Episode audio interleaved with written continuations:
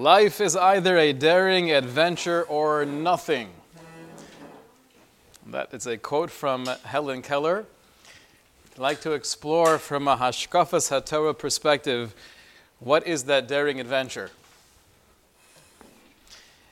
This evening, the plan is to go through three, I think, very important points that were brought up last week. And they also serve as a wonderful segue, a bridge to where we'd like to be headed. I'd like to go through each of these points individually, starting with a question from a young man who's learning full-time in yeshiva. And he basically was asking, I feel incredibly fortunate to learn full-time. I can definitely not say that I have in mind saving the world. Does that mean I'm at risk of becoming selfish? So we mentioned last week, we read together a beautiful piece from Rav Matisyahu Solomon, where he was explaining you could have two people doing the exact same thing, learning Torah full-time. One is becoming more of a giver, emulating God in the sense that he has in mind the benefit of Klal Yisrael. And you could have someone else who's becoming more of a taker, more focused on his own growth and not as much about the greater community. So this person is asking, does that mean, are you telling me that if I don't really have in mind to save the world and to uplift the Jewish people, that what I'm doing 12 hours a day in yeshiva is selfish? It's hard to hear. Do we appreciate the question? I think the basic answer is, it's very difficult for all of us to have in mind something, although we may believe in the reality of it, the notion of our learning having an impact on others who are outside of our direct sphere of influence. We may believe that's true, but it is very hard to use that as a motivation when we don't see it, we don't feel it. But there are many other things one can do in a yeshiva setting, if they are learning full-time, where they can maintain that outward look and make sure that their efforts don't create a sense of only looking within. So for example, in the yeshiva setting, there are so many chesed opportunities that come up every single day. Even the interactions in learning, if somebody says something or asks a good question, don't just fight back immediately, but compliment. You could encourage, you could be mechazik.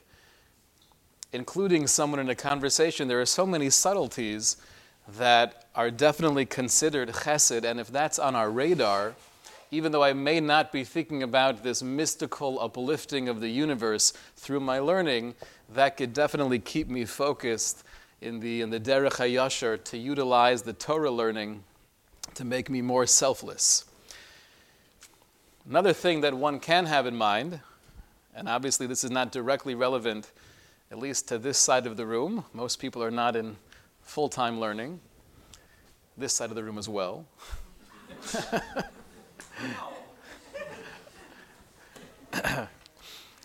But the Eishes Chayil that we sing Friday night, we have a pasuk there, Toras Chesed al Lashona. Literally that means the Torah of kindness is on her tongue. So the Gemara has the question, what does that mean? There's a Torah, there's a regular Torah, and there's a Torah of Chesed. What is the real understanding of Toras Chesed? So the Gemara explains, again, it's based on my motivation while learning.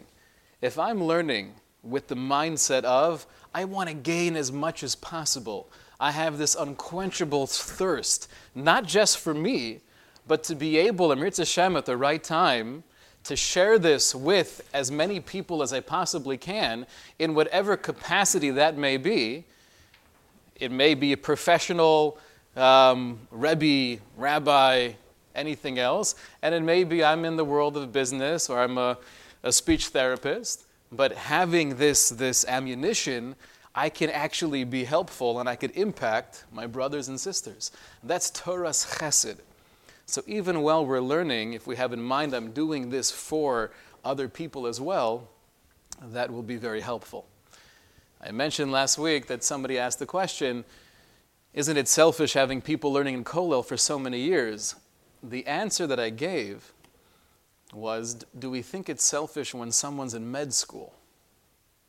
Right? Do you know how many years someone spends going to med school and then becoming a resident and a fellowship? There's money and time, and oftentimes their spouse is the one bringing in the Parnassa. What a selfish pursuit! The answer is, if I'm going to medical school, not just because I want to be rich and famous, but I want to help people and I have a chush, I have a real attraction to this realm, so then that's a very selfless thing to do. So, hakol talui bekavana, like Rav Matisyahu Solomon told us, it is all based on our mindset.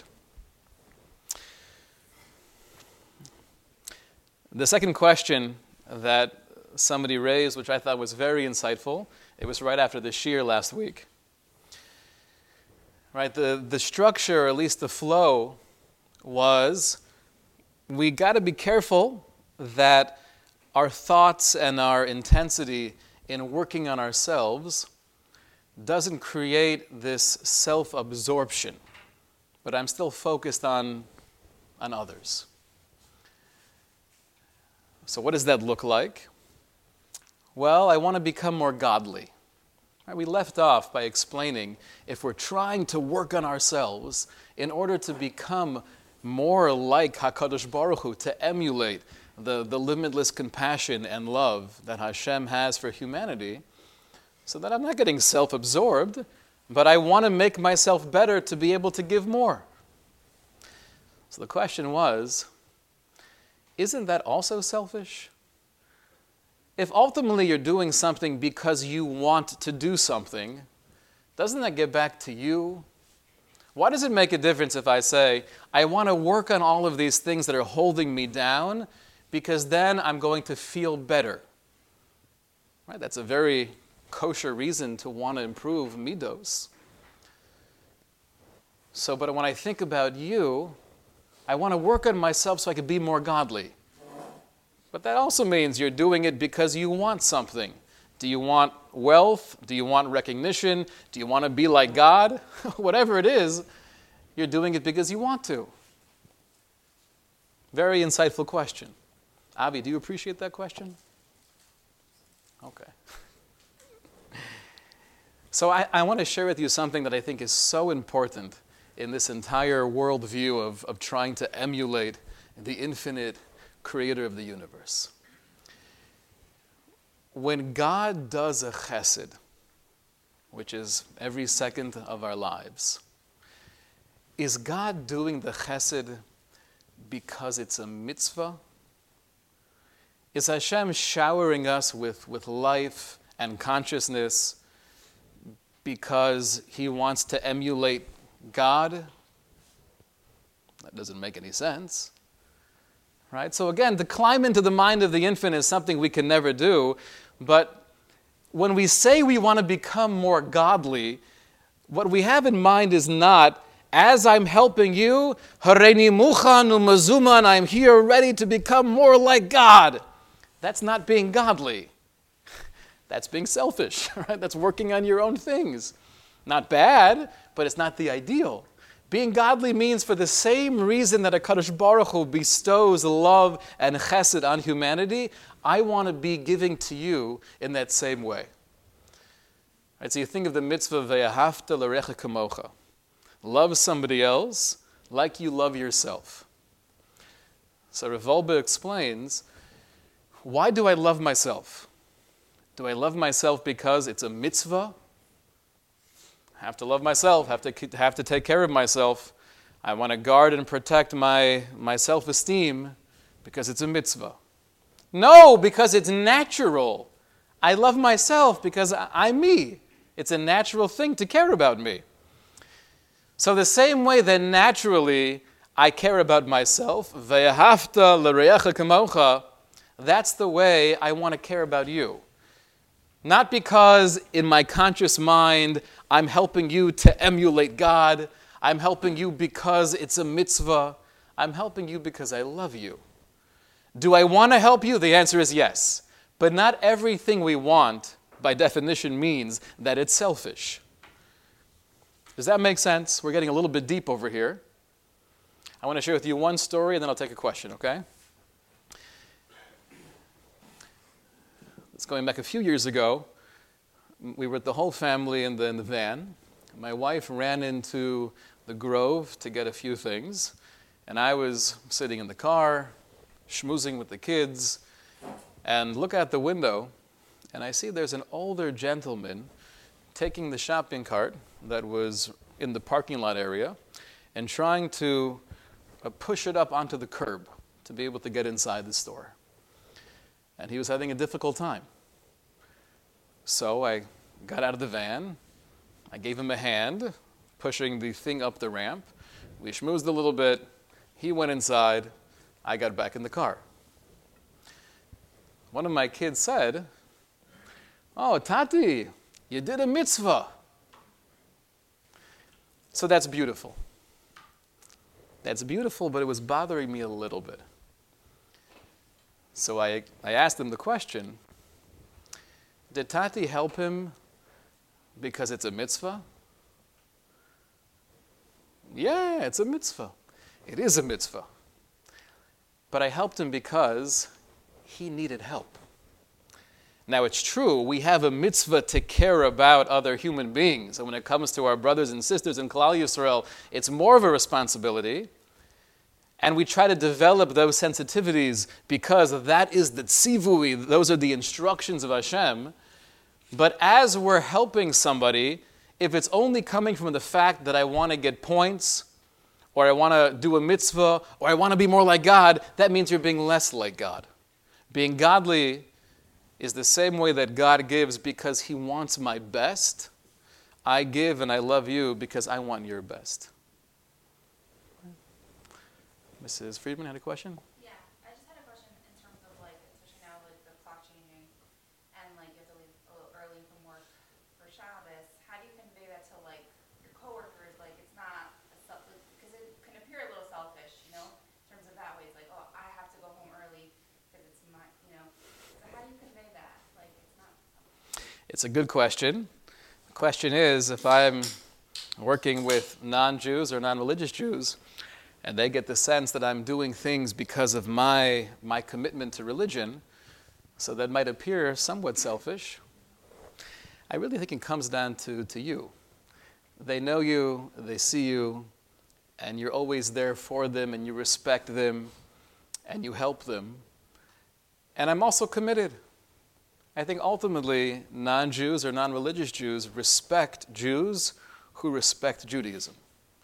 And as long as you know that I'm not trying to take advantage of the holidays to get out of my job and have you take over for me, even though it might be somewhat frustrating when I'm out the entire month of September, right, with holidays, but I think it's all about you.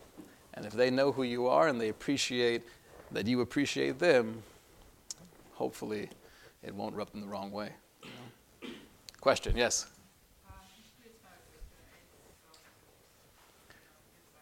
An alternate lecture.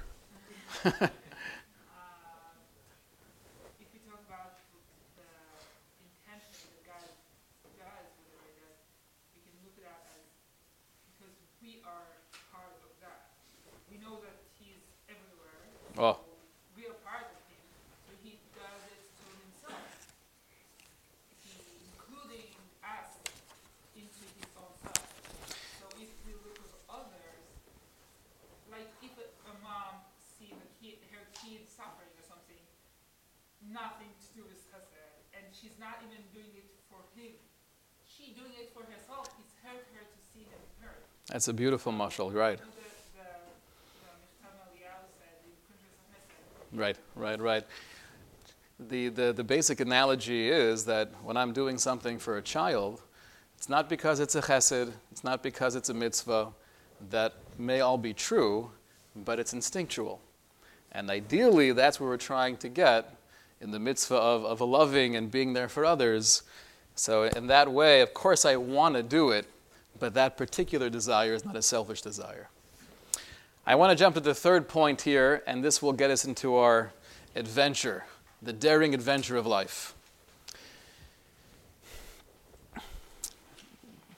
The person wrote, I loved the mashal of the invisible dog fence and the application to having the courage to go beyond our comfort zone. For those of you who were not here last week, we spent about an hour and a half discussing different forms of dog fences. The concept seems to be focused on freeing myself from limitations. How does this idea relate to becoming more of a selfless giver? Meaning, basically last week we spoke about two, at least superficially, separate concepts. One is, I'm not going to get self-absorbed in my avoda, in my working on myself. I'm doing so with an outward focus. And then we ended off the discussion talking about the idea of not having our thoughts or trauma serve as limitations, but being able, in the mashal, to be the brave dog and go beyond the barrier, go outside of that fence. So that's the whole conversation of going beyond your comfort zone. What does that have to do with becoming more selfless? Very insightful question. I wanted to point out, though, the way that they phrase this is very true. When we're going beyond our comfort zone, we're freeing ourselves of limitation. And there are few things in this world that feel more liberating than being able to just destroy the barrier that was holding me back for so long. This, I think, is really getting into this adventure of life. If I'm always trapped within myself, I'm always in the confines of this small little structure that I've created based on my fears and my anxiety and my trauma. So then no matter where I go, I'm always bringing myself with me, and that ruins everything. Meaning to say, the surroundings may be beautiful and expansive and majestic, but if I'm always stuck within my katnus, within my small-minded world that I've developed over the years, so then there is no real adventure. There's no exploding outside of your own reality and just expanding past that. You're always stuck within your own head. Those same voices keep on plaguing you. Freeing ourselves from some of these self-imposed limitations, it's the greatest feeling in the world. But I want to explain how that leads to becoming selfless, how that leads to really being there for others. The whole entire time when you're limited, you're really being selfish because you're stuck in your, like you're in your own video game, you can't get out of it. You're stuck focusing on whatever it's out of your brain, but you're stuck on yourself, whatever messages are going around. That's very true. Whenever I'm stuck within myself, you could call that selfish. The problem is, though, it doesn't help somebody when they're stuck within themselves. Right? Let me help you. You should know, besides being depressed, you're also selfish. Right? But it's very true. Okay, so you're making me feel worse, and I'm going to get deeper inside myself. But going beyond the fence to freedom is when you'll be able to start taking care of others. Exactly. Going beyond that fence, breaking through and having that sense of freedom, not only does that feel so incredible and refreshing, but then I could actually be there for other people in a more real way. Right? The definition of spirituality. Right? Last week we focused on selfish spirituality and frumkeit, which could be deceptive and somewhat dangerous. What is the real Torah definition of Ruchnius, of spirituality? Paper, I wrote it down. Page 2. A user-friendly definition of spirituality is the experience of going beyond the natural. Short, sweet, and to the point. So it doesn't mean that I have to hover, right?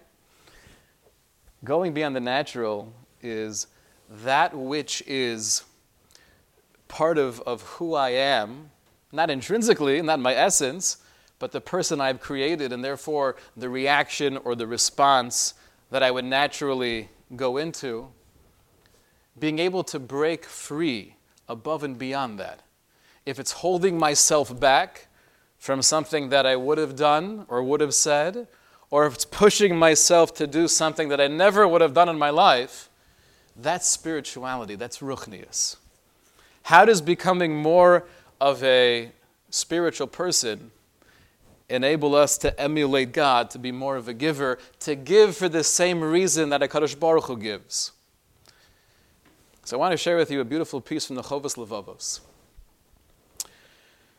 The Chovas Levavos writes in Shar BiTachon, Ki Aboteach Belokim, one who has BiTachon, which is not the subject of our discussion tonight, we'll get there, Mitzah Hashem, but one who has reliance in Hashem, Ahuv lecholkitos b'nei Adam. You are loved by everybody. V'lo yifchadu mi'menu. People are not intimidated by you. People don't view you as a threat. People are not afraid of you. How does that work? Because they get the vibe that I'm not feeling this competition. I don't see you as encroaching on my territory or on my turf. I'm very comfortable with who I am, and I'm okay with who you are. Once you get that feel, so you're not afraid of me. And so too, vehem batuach mehem, I have trust in you. Mipnei sheyodea shetoalto v'nizko einam biyad nivra, because I know that you can't really help me or hurt me. I'm living with an ironclad recognition of Hakol Bidei Shemayim, that Hashem is in total control. And therefore, just like you're not afraid of me, you're not intimidated by me, I'm not afraid of you. And I'm not intimidated by you. And listen to this line. Ukeshehu batuach mehem, vehem batuchi mimenu. And once there's this mutual trust, then Yehavim Yahavehu. Then it sounds like automatically what will come from the trust that we have is a mutual love. I love you and you love me. We're a happy family. Right? But just to analyze these words of the Rabbeinu Bachya carefully, I understood everything until this very last line. If I have BiTachon, I don't need your stuff, I'm not afraid of you, so then you're not afraid of me and we can trust each other, that I understand. How does that somehow translate into the people loving each other? We're not talking about father and child, husband and wife. If we have a mutual trust, so then we automatically have a love for each other? So I think the idea that the Rabbeinu Bachya is sharing with us is that the love is really inherent in the neshama. The love is within me. The love is within you. We spoke about this, I think, in the second Vad, the notion that we're not trying to acquire external or foreign things. Really, everything we need is within me. It's within you. The goal is breaking away those mechitzos, trying to get rid of those barriers, and then have all of that ruchnius, that spirituality, that love, that acceptance, just shine forth naturally. What the Rebbeinu Bachya is telling us is that really I love you, and that's mutual. That's automatic. It's organic. Happens to be when I'm too focused on my stuff and you're too focused on your stuff, and in this case we're lacking bitachon, then that love is blocked. But the love is always there. When I'm able to break out of my comfort zone, so then, it's not then I could choose to be more aware of your presence, then I could choose to care more about you. That will come naturally. becoming more of a spiritual person, meaning to say, being able to go beyond the natural, then I will, by definition, care for you more. That makes me more of a godly person. The author of Kelm has one very powerful line when he speaks about this concept. He says, it's impossible to really love or care for somebody else. Only once I've removed the gashmius from me. Doesn't mean that I'm totally separating from the world and not eating ice cream. It doesn't mean that kind of separation or precious. But once I've removed those barriers that are keeping me inside, then I become more spiritual, and naturally I have a love for you, and that's mutual. The mashal that I was thinking of, right, just a way to picture how this works. Right, again, this evening we spoke about the yeshiva bacher learning, even if we don't have in mind all of the mystical things, but I'm doing so to gain more wisdom, to help other people right here and now, and then to eventually go out and share that with as many as possible. We spoke about the notion of wanting to be more like God, what that actually means, wanting to give in the same way that God gives. And we're closing with this notion of breaking through my own comfort zone, breaking out of that, becoming more spiritual, that allows me and that propels me into a state of being more godly, being more selfless. So we spoke about the fenceless dog fence last week. I want to share with you the above-ground hurricane shelter. And we'll end with this. This message is brought to you by Protection Shelters. Be prepared. That's not just the motto for Scouts. When it comes to the safety of your family, you can never do too much. So many of us have had the experience, the heartbreak of, if I only, and lamented, if I could do things over. No one wants to think about bad things happening, but we can't just hope that they don't. Just like we make sure to have extinguishers in case of a fire, we need to make sure we have shelter in the event of a tornado, or living here, you could argue, in the event of a hurricane. When we were young, we were told we had to be underground to be safe during a tornado. This is no longer true. Our above-ground steel shelter has been tested and passed at Texas Tech Wind Science and Debris Impact Testing Center, who does the testing for FEMA. These shelters are structurally built to bear wind loads in excess of 250 miles per hour, or EF5 tornado, which is the highest level. So you don't need an underground shelter, but if you get one of ours, even an above-ground shelter can keep you safe and protected. So picture the following situation. The news is talking about tornado ripping through this area, and you just had your above-ground shelter installed a couple weeks ago, and you're ready for anything, right? Bring it on. Go outside. You probably have a few minutes until any of the high winds might come through, but you get inside the shelter, you lock it up, and you're feeling safe and secure. You're hearing some noise outside, likely the winds are picking up. Maybe this is it. And then you hear what sounds to be like the shriek or the screaming of somebody else. And you're thinking, oh my gosh, there's someone out there who doesn't have shelter. They never got in touch with protectionshelters.com. What am I going to do? Should I open up and go check out the situation? I could be a hero. No, but I can't leave. I can't leave the confines of my shelter.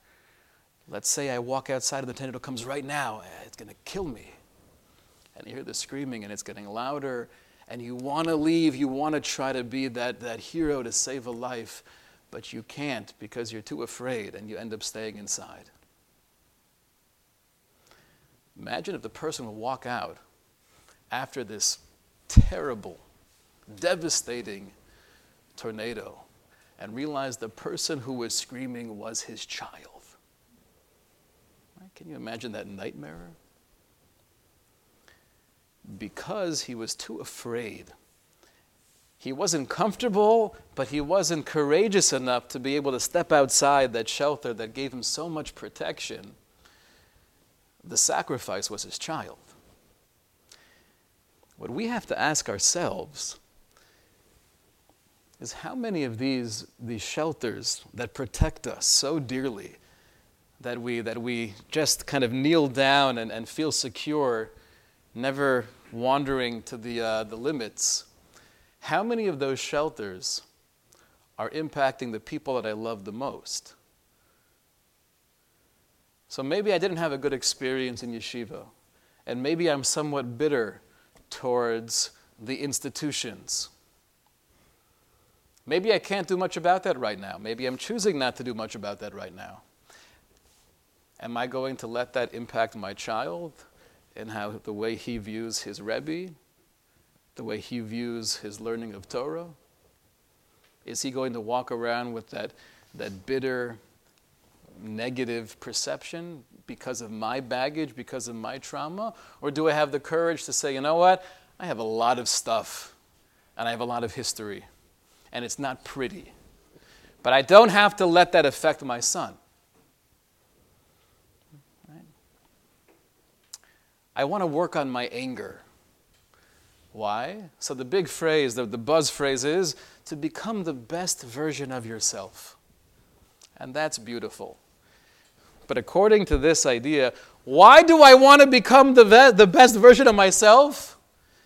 Because otherwise, these boundaries and limitations that I've created, or at least I've let to solidify, that's going to impact the people I love the most. And then one day I walk out of that shelter. Maybe because the fear of mortality begins to melt away some of those barriers. And at that point, I see the casualties of my own insecurity. Right?